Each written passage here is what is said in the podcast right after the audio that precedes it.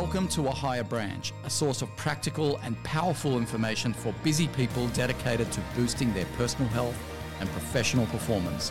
I'm your host, Sam Makhoul.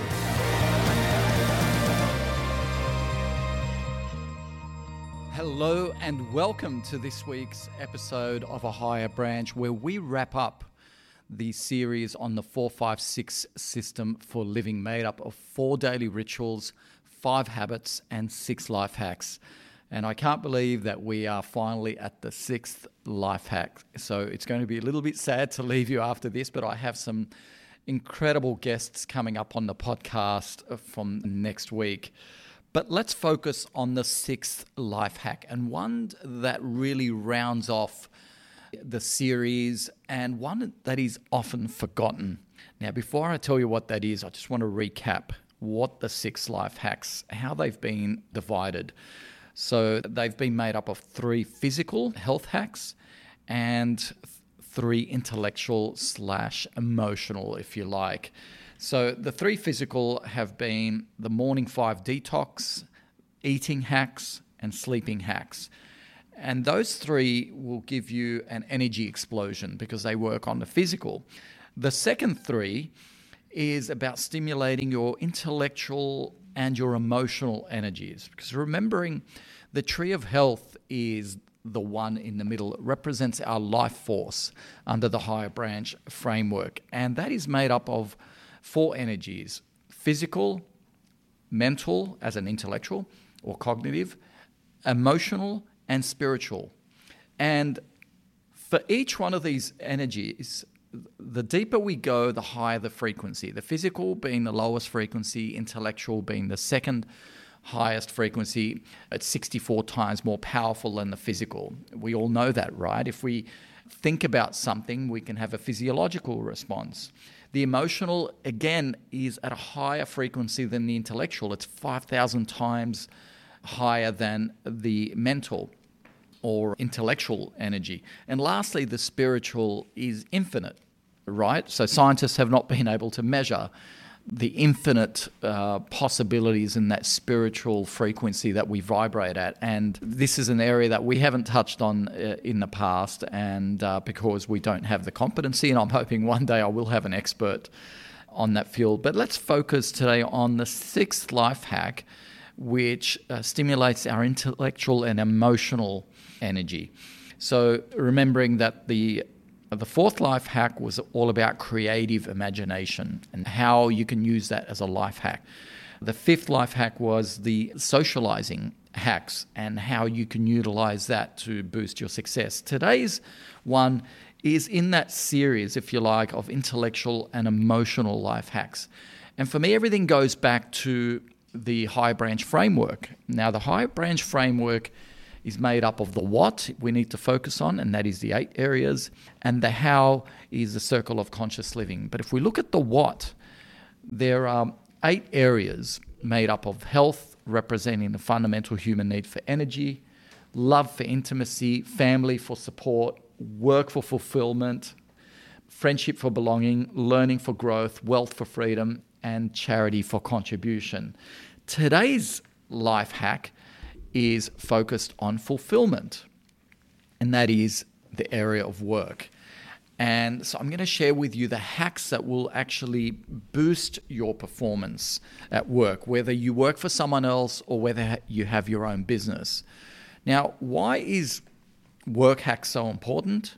Well, I can tell you that my success in life is not just about health and fitness. It's not just about my personal relationships in the tree of family, the tree of love, the tree of friendship, but it's also been about my performance at work. So that's why when it comes to life hacks, we cannot ignore that hacks that stimulate that fundamental human need for fulfillment. Work is absolutely critical for our emotional well being because when we are fulfilled from our job, it makes us happy. And that in turn makes our personal life a lot easier. When we are happy in our professional life, we are happy in our personal life, and vice versa. So, today I'm going to share with you my five working hacks that will help you achieve success in your chosen career or business. Now, these are principles that I live by And modesty aside, they've made me number one in my field of banking and finance law. Now, I learned these myself through trial and error using the higher branch framework, but I also learned them from others and uh, people that have been along my life journey. Not only people that I know, but people that will surprise you. So, people that I know, my father has been an inspiration for some of these five work hacks that I'm going to share with you. The other person is a musician, Prince, Prince Rogers Nelson. I was a musician when I went through law school, and most of my inspiration when I started working in law was came from music and design. So it doesn't have to be people in your own field. There was no certainly no no one in the banking and finance legal industry that really was an inspiration uh, to me, but you can draw on inspiration from others. And once I go through these five working hacks with you, you'll see what I mean that they are universal across all industries. Now, when it comes to, you know, drawing inspiration from from people. Now, it doesn't mean you idolize these people, they just inspire you to be your best potential. In fact, I always tell my team that your ultimate goal at work is to become an inspiration to the person sitting to your left or to your right. If you are a parent, your goal as a parent is to inspire your kids to believe in themselves. It is to be an example and not an idol. It's a huge difference. When you follow idols, when you idolize someone, means you want to be like them. And if you're a parent, you don't want your kids to be like you. You want them to be them, themselves their, with their own unique skills and talents. And so that's what I'm talking about here. And ultimately, we all need a person that motivates us, whether you know it's a friend, a work colleague, someone that you don't know that you hear about, someone famous. Look at David Goggins, right? He has become an inspiration to so many people. And it's because he shares some of these five life hacks that I'm going to go through with you today that is all about your performance at work. And remembering the word life hack is about giving you that competitive edge. It is about giving you more energy. It is about making you more effective in your life. And work is a part of your life. It's one of the eight areas. So that's why I don't like the words or the phrase work life balance. It's just life balance. It's less about balance, more about completeness, living a holistic life. And work is an important element. For me, I rank work as my number four priority in life. Number one being my health, number two being my partner, number three, my family. Then it comes to work. But I have evolved in my application of the higher branch framework so much over the years that all eight areas of my life get equal attention and energy from me because I live a truly holistic life based on that framework. Now, I'm hoping that by the end of this podcast, these five work hacks that I'll be sharing with you will help you achieve what they call in the music industry the triple crown. And I'm going to talk to you about what that triple crown is a little later when I talk about each of the hacks and how some people, like the musician Prince, inspired my application of these life hacks. Okay, so let's go through these five principles or these five life hacks for working at the level of excellence. And that's what it's all about. If you achieve excellence, whether in your own business or whether you work for someone else, you're going to be more successful. You're going to make more money. You're going to enjoy your job a lot more. You're going to attract good people. You're going to attract good opportunities to you. Now, for some people, they make it look easy, but I promise you, it's because they display one or more of these five life hacks. And if you display all of them, if you infuse all of these five working hacks into your daily life, you're going to achieve that triple crown. Okay. Now, my favorite one is number four, but I'm going to put these in the order I think they should go. And number one work hack is to be bold and be fearless. And I say this from experience because I have taken risks at work. I have been bold.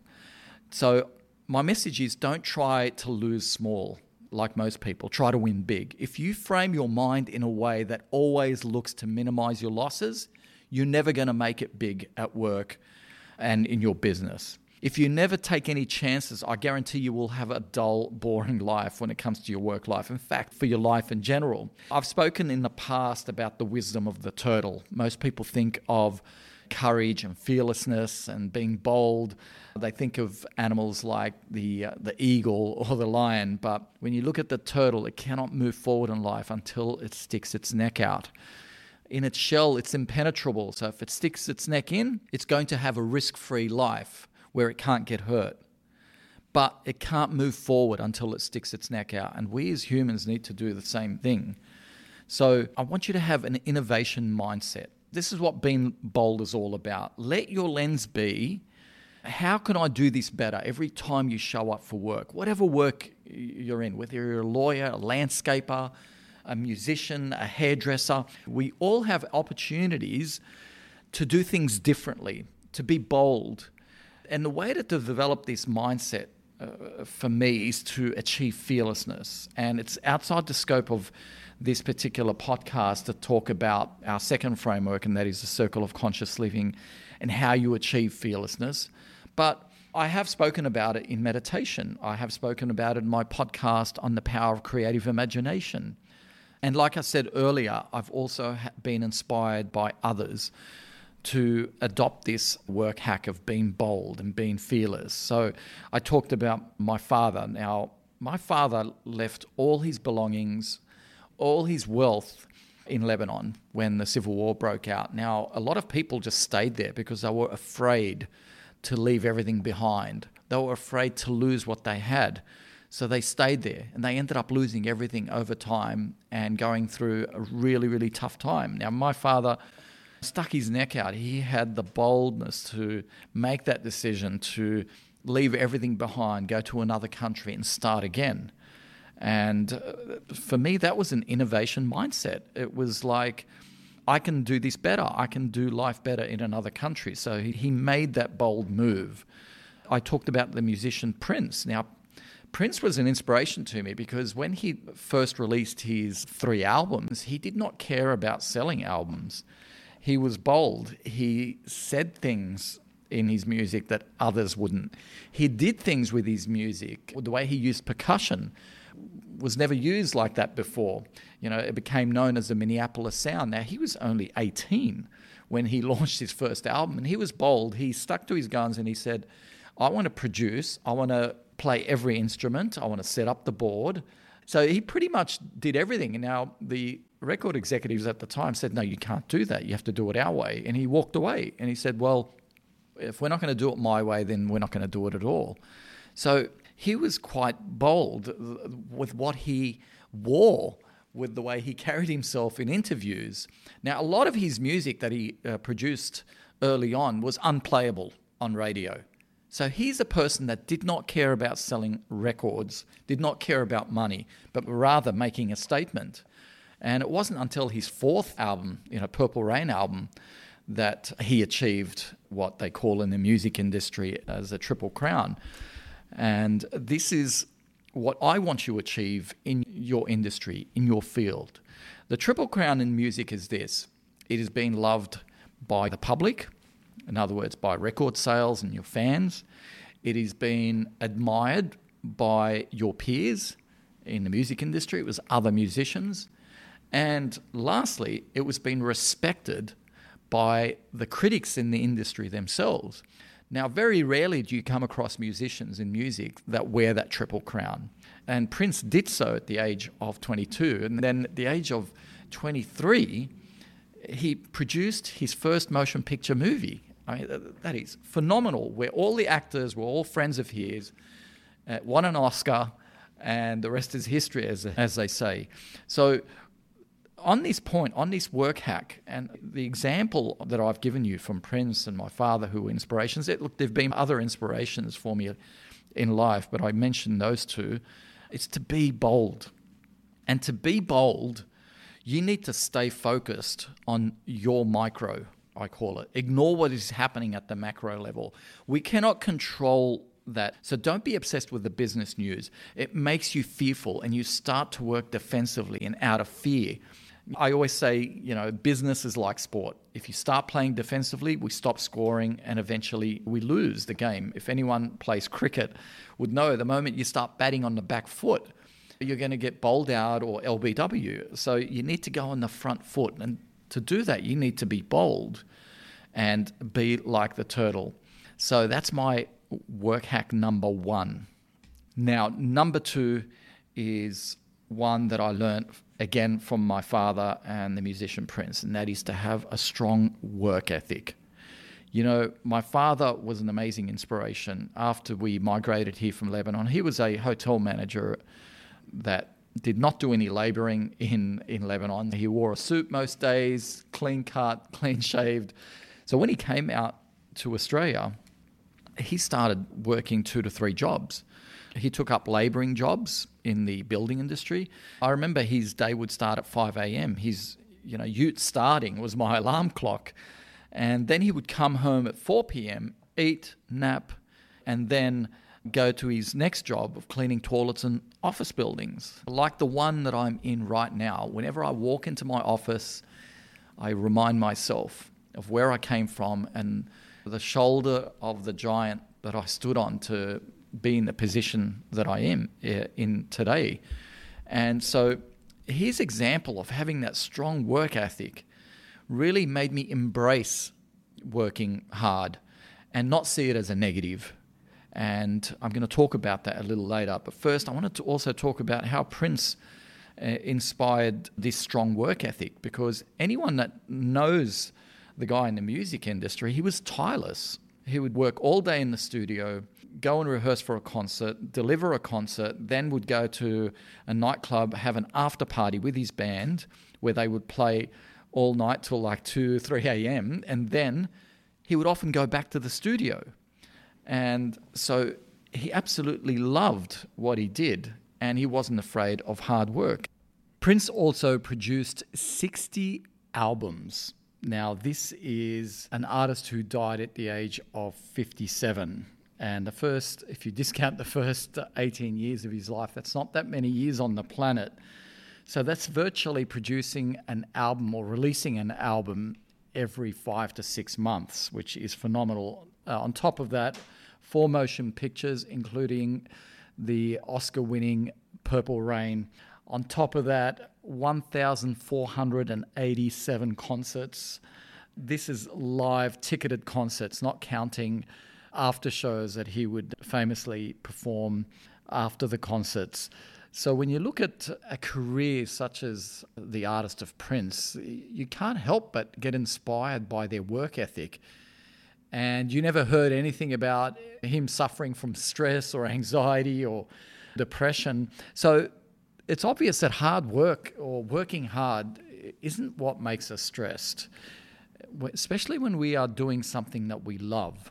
And his example was a phenomenal inspiration for me of a strong work ethic with a passion that just brought joy into your life and fulfillment. And that is what work is all about. It's about being fulfilled in what you do. And so that's why having a strong work ethic is such an important life hack uh, for you to achieve what you want to in life. You know, in Australia, we have a saying on the football field. It goes like this go hard or go home. so I like this quote because I believe that work should be a place that challenges us and not a place where we cruise. You know, it's like sport, it should push us to create, to innovate, and deliver outstanding uh, performance. That's why I always tell my team the moment we stop challenging you is the moment that you need to look elsewhere. So don't be afraid when you work with people that challenge you. In fact, you should be seeking out people that challenge you friends, life partners, and uh, of course, work colleagues. So, I want to give you some sub tips when it comes to this life hack of having a strong work ethic. Some practical uh, tips that you can implement tomorrow. Number one is show up. You know, people with a strong work ethic rarely take a sick day. And for me, my barometer is this I only ever take a day off if I do not have enough energy to perform my tasks. And that's usually if I have a fever from a virus or what have you, which is very rare. So I think in the last 12 years, I've taken one day off. which says something because wired to show up. I'm wired to show up because I value that strong work ethic from the examples that I've had in my life. The second sub tip is be energetic. You cannot be awesome at work if you do not have high energy, period. So you need to work on the three pillars of good health, you know, nutrition, exercise, relaxation. I've covered this in the previous life hacks and previous podcasts. And a lot of people focus on being energetic, on those nutrition, exercise, relaxation, but then they forget that why they're trying to boost their energy is so they can make something of it in their life. And for me, showing up at work and giving it my all is one of the reasons why I work on my high energy. Okay, the third sub tip under this life hack of a strong work ethic is work harder, not just smarter. And yes, you, you heard me correctly. So many of us are obsessed with making a quick buck. It's really become an international obsession. You know, I've seen books like about the four hour work week and all the get rich quick schemes. It's almost been now validated and condoned by everyone to say, well, what's the way that you can make a quick buck so you can go and live the life that you want to and you know sitting on a beach somewhere on a boat this is nonsense work also makes you happy not just sitting on a beach right but where work goes wrong for many people is they redline too much at work and they neglect the other seven other areas of their life their partner their family their friends their continuous learning their wealth and uh, their charity and for a lot of people in my industry their health I want to clarify that working hard does not mean working long hours. Okay? I do not work long hours, but the hours that I do work, I'm working extremely hard. There is no small chit chat in my office. I'm serious, I'm there, I'm there to deliver results, not just to go through the motion. So it's about results, and working hard is about channeling your energy so intensely being so intensely focused on the task that you perform that task much quicker. And that's what working hard is. So it's not just about working smarter. Smarter, you know, was this 90s, you know, phrase that everyone was talking about work smarter, you know, not harder, which really gave people the rite of passage to cut corners. and, you know, that's the worst thing you can do in your uh, career or business. Believe me, building a career or business is brick by brick, day by day. There is no easier way. You know, I believe that the Western world suffered a global financial crisis because people were obsessed with this uh, making a quick buck, you know, something for nothing. Yeah, uh, we borrow and borrow and consume and consume and, and think that somehow will all pay for itself without having to work hard. Now, this negative mindset had dire consequences not only for the economy, but also on people's health and happiness. So much so that work stress has become one of the leading causes of anxiety and depression. So obviously, working smarter did not work for us, and um, but working harder and embracing that. My father worked hard, and he also worked long hours. I'll admit that, but he was always happy. He always had a smile on his face. He never dumped on his work. He never complained because he embraced work ethic as a stoic principle that he lived by.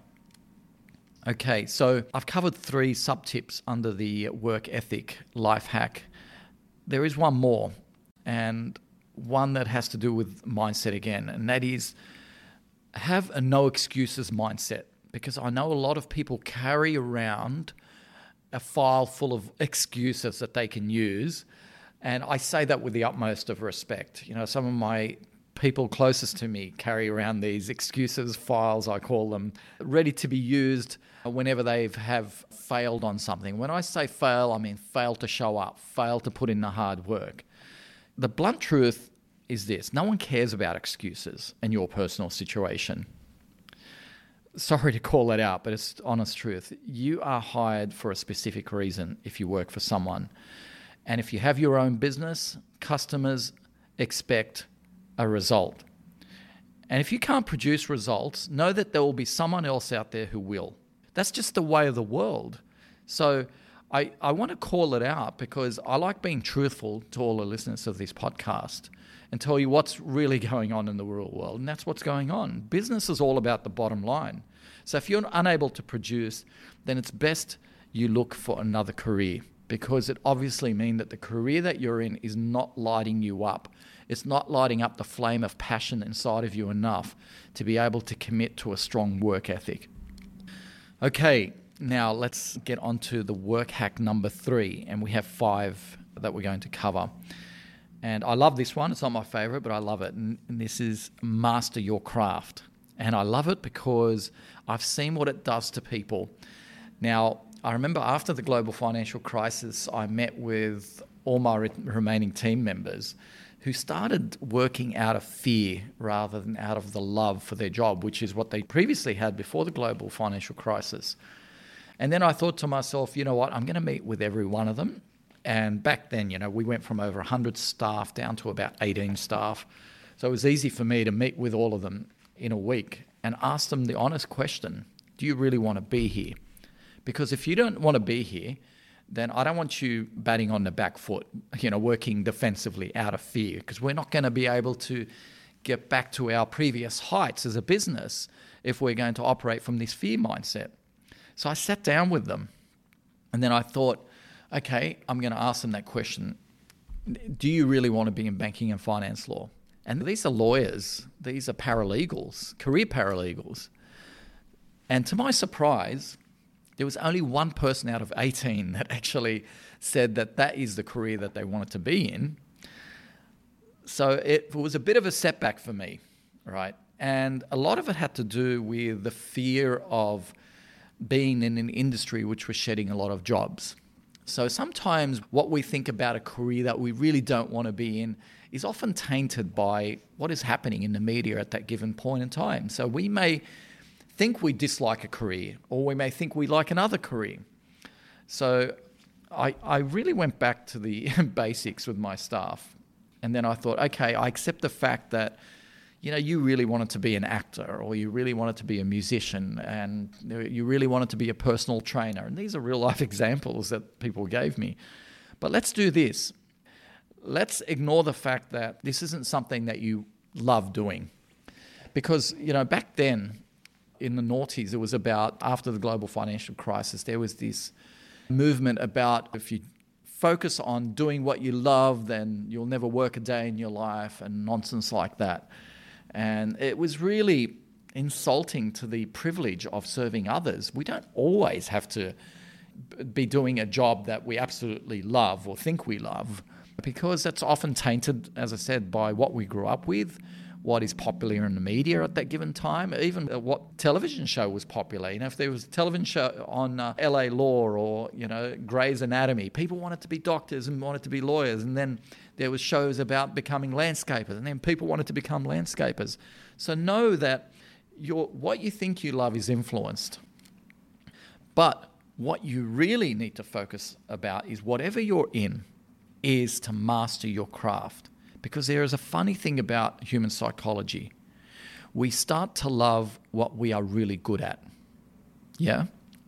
When you are really good at something, it builds confidence in yourself. So, competence builds confidence. And with confidence, you start walking around with a spring in your step in your work, uh, in your business. And people will notice that. Then you become an inspiration to others. And the inspiration that you become to others lifts you even more. So that's why this is an important uh, work hack for me, you know, mastering your craft. And what does that mean?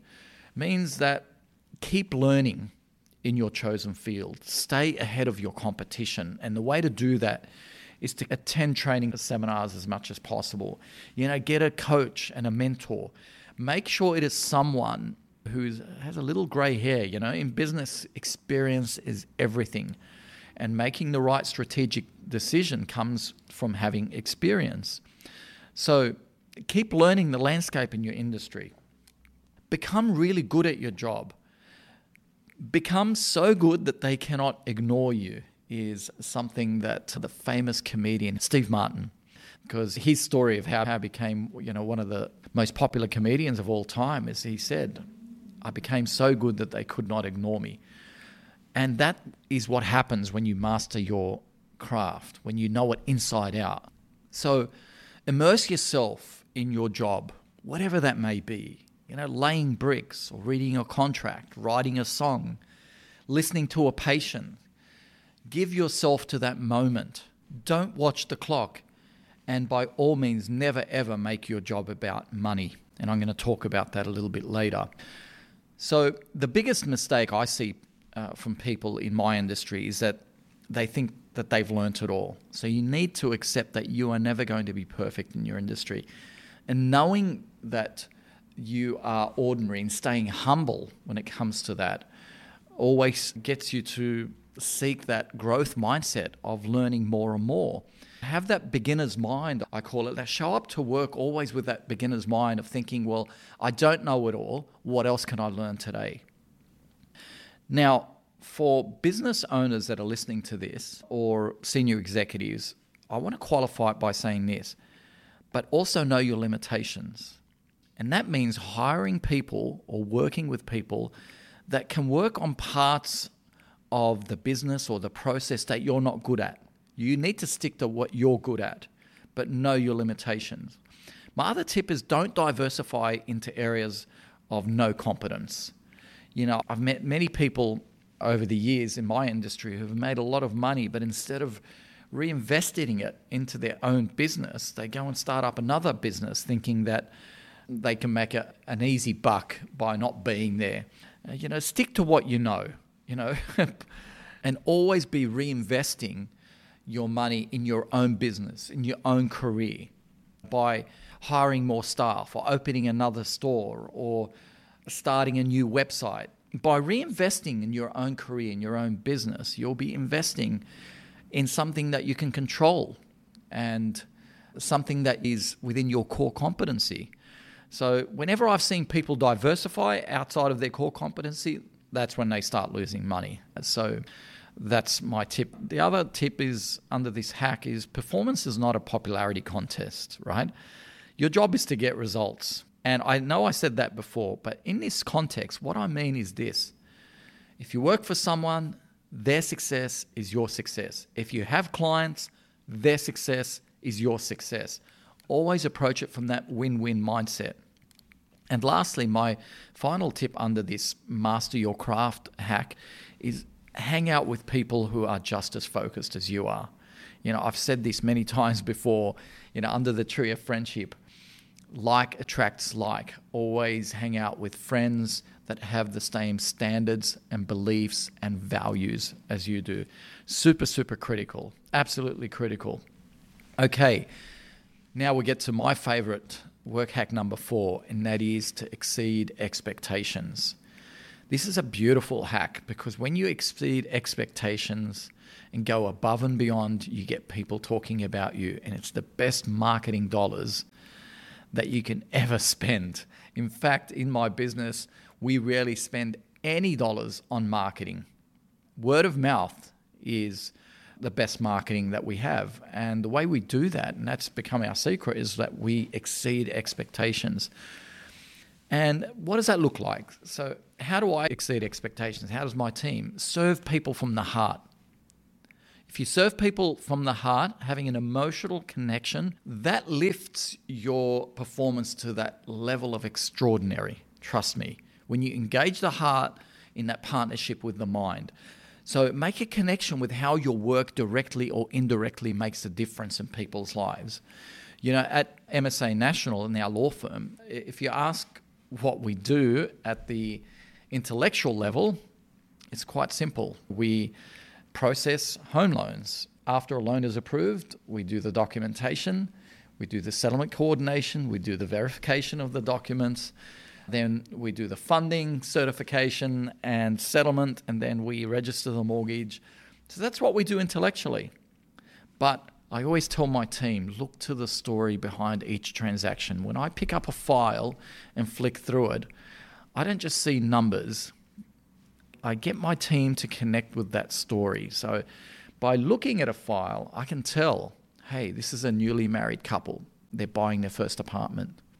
Or it could be this is that same couple who have now had a child and they're moving out from that apartment and buying their first home. Or it could be that same couple 15 years fast forward and they're refinancing a home loan and consolidating all their debts. Why? Because this will free up some more cash flow for them, cash that they can use to be, buy better quality education or better quality food for their children. These are the stories behind every transaction is a story. And when you connect with that story, when you connect with people from the heart and treat customers like you would your own mum and dad, then you will make exceeding expectations a lot easier for yourself. So I believe treating your customers like they're your own family is the only standard you ever need in your working life. It will get you to work harder and it will get you to love what you do. And like I said, with this work hack, it will make it easier for you to go above and beyond because you do it from the heart, you do it with emotion. So don't make your work or business about money. The moment you do so, I promise you, your business is going to start stagnating. You will not be inspired. You need to focus on a purpose and a mission. In September 1995, I'll never forget, it was the 2nd of September when I commenced my banking and finance law firm. We did this one thing that got people talking about us. And that was my number one and only strategy. We were a startup, effectively. There were so many other law firms in banking and finance law the barrier to entry was huge. And luckily, we started with one client. And I won't go into the story of how we picked up that client, but it was doing a lot of uh, hard work for free to get noticed, to write articles, to give free advice. Now, we started with that one client and we quickly grew, and it was an international bank. And we quickly grew to over 35 corporate clients within 18 months. Now, our firm's meteoric rise attracted the attention of the Law Society of New South Wales, which then asked me to talk at one of their functions. And the topic was how to go from being a great lawyer to being a great entrepreneur. In other words, it's not just about being a great lawyer, it's how do you grow your business. And uh, this principle applies to everyone. You know, you could be a great hairdresser, but it's another thing to own a hairdressing salon and manage that. So I remember standing up on that stage and I talked very passionately about the need to commoditize and corporatize and the need for automation and systems and operational efficiency. I talked about words like transparency and I also talked about the need to motivate staff and the wellness of your staff. But then I had a comment from the back of the room from someone who said, But that still does not explain how your firm grew so quickly. So it was a confronting comment, but it, it sparked my honest and my impromptu response at the time. That went something like this I said, Yeah, there is one thing that we do that gets people talking about us and spreading the word. And it's really very simple. We go beyond the call of duty. Now, to a room full of lawyers, I thought my response was going to fall on deaf ears because lawyers are obsessed with time costing and billable hours but I went on to explain that sometimes we need to perform our job not solely for the purpose of making money and operational efficiency. Sometimes we need to do more for less. Sometimes we need to make less money and even a loss from a transaction. And that happens when you go beyond the call of duty.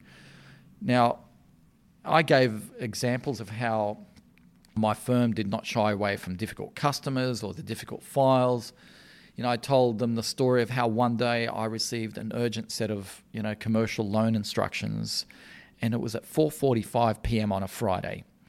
And back then on a Friday, we'd go out for drinks after work.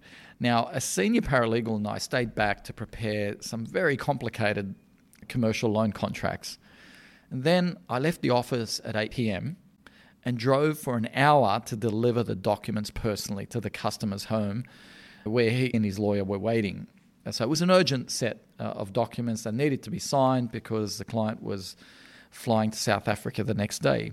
Now, so I went on. A, I went to the front door. I'll never forget it because they had this big circular driveway, and it was a beautiful mansion. And starting out for me back then, I thought it was absolutely awesome to be driving to this uh, amazing house. It was in Killara. So I I knocked on the door. I received a polite thank you. You know, they took the documents and they, they closed the door. And now I was a little bit disappointed, I'll confess with you at the time. Coming from my cultural background, hospitality is everything. So they didn't offer me a glass of water or say thank it was just a really brief thank you anyway i built a bridge and got over it and went about my business and uh, tuesday the next week we settled the file i know this is a long story but i'm getting to the moral of the story now two weeks later i received a letter from the ceo of the international bank that i was acting for and i'd never met the ceo and the letter thanked me for going out of my way and i quote to help the customer. That customer also happened to be a personal friend of his. And let me tell you, over the next six months, our volume with that international bank quadrupled. And it was simply because we went beyond the call of duty. And that was my message in 1997. And today, there are many businesses that live by this same mantra.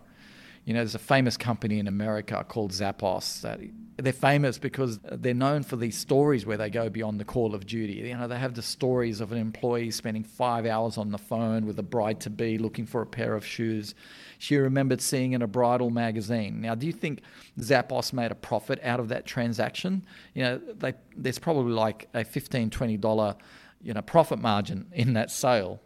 So five hours uh, spent on the phone, they would have made a loss. So they definitely didn't make a profit, but it was great marketing dollars because that customer talked about her experience. There was another customer who happened to be a blogger for the Washington Post, and she had an incredible experience. She wrote about it, and their business took off. So now, I, am not saying this because I want your ulterior motive just to be marketing. I want this to be your motive because you genuinely care for the customer and going above and beyond as a byproduct of that, you know, gets people talking about you. And so I hope I've made, you know, my point when it comes to this work hack of exceeding expectations in your work life. Another tip I want to uh, make with this small tip, and that is focus on implementing a solution and not talking about a problem whenever you are exceeding expectations. Uh, exceeding expectations, you know, happens. The, the opportunity for it happens mostly when we you know, have a problem that props up in the life cycle of a particular transaction or the customer journey. And that's our opportunity for us to go above and beyond to fix it. But don't waste time trying to explain the problem and wallowing in the problem. Fix it instead without fuss or fanfare. People, your customers, and if, and if you work for someone, your boss is going to appreciate that the most. And in this time poor society that we live in, every second counts. And a second spent talking about the problem rather than doing is really a second wasted from you spending in the other areas of life, like your family, your partner, your friends, your wealth, your charity, and your learning. Okay, this brings me now to the last work hack, number five.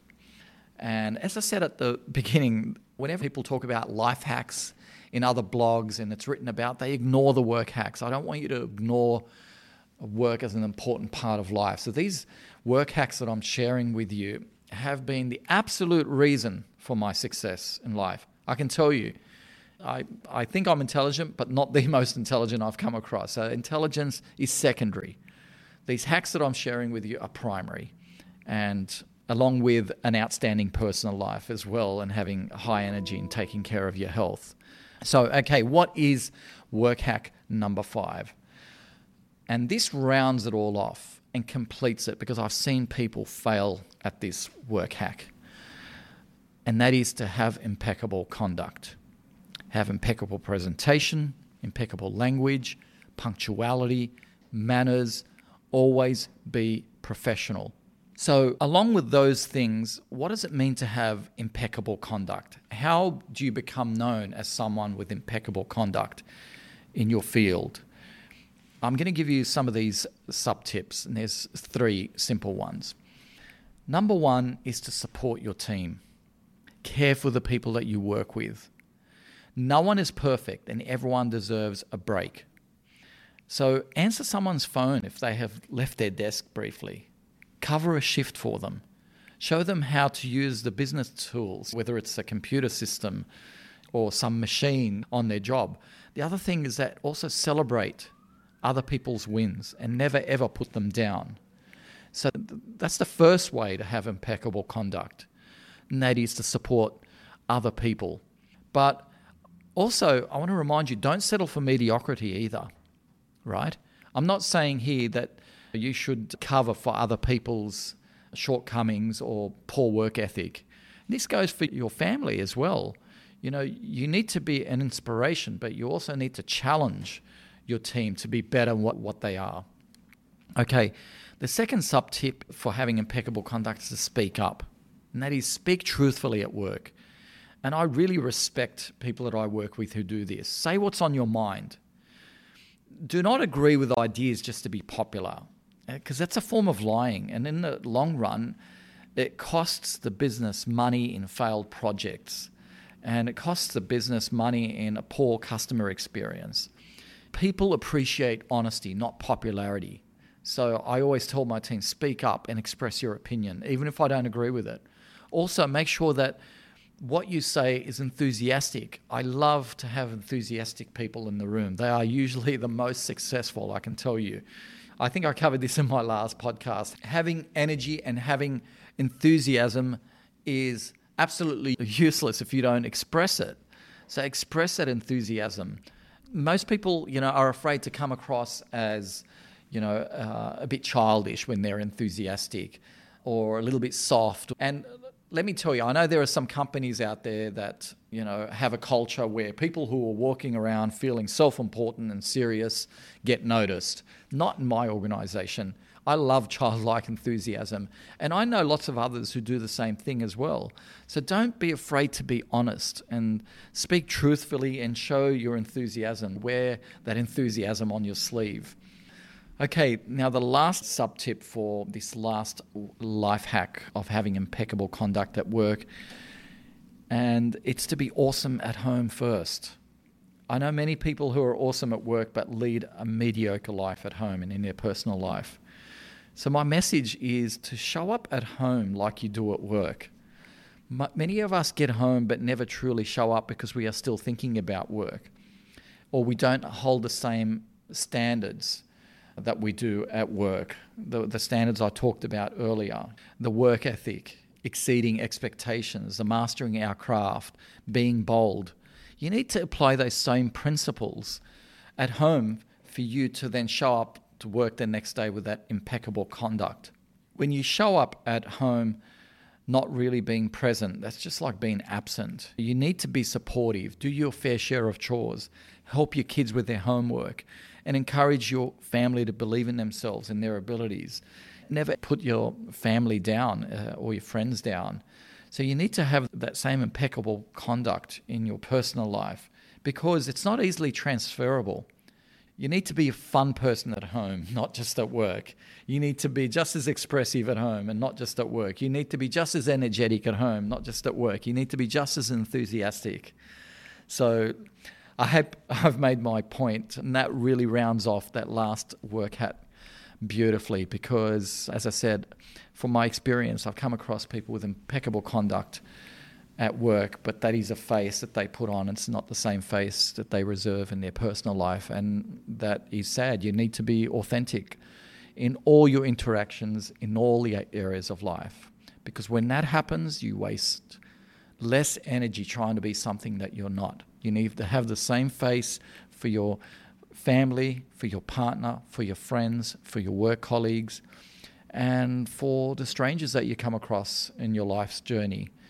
When you are your authentic self across all those interactions, then you will have more energy to devote to your work life. And your work life deserves for you to have that same mindset of you know applying life hacks not just for your health and fitness but for your performance at work.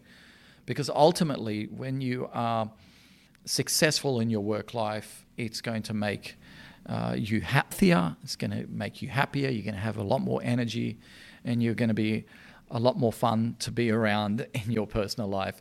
Anyway i hope i've made my point Now, that uh, finishes our series on the 456 system. And as I said, it is sad, but I am really honored to have gone on this journey with you. Sad to have finished, but um, excited, equally excited to be finishing off the year with incredible podcast with two of my favorite people on the planet who are going to talk about the tree of love and the tree of health just before Christmas at a time when we really need it because Christmas is the, the time where we, and this holiday period is the time where we really let our health go and our relationships start to suffer. So I've got two amazing experts in both those fields that are going to help you. And then we're going to finish um, off the year. That will be our last episode. And I'm going to take six weeks off the podcast. And I'm going to miss you during those times because I really love producing these podcasts weekly for you. But I am taking six weeks off, um, finalizing my next book, and we'll be kicking off the next season's podcast on the 3rd of February. So, thank you again for joining me this week's episode. And until next week, as always, live consciously, my friends.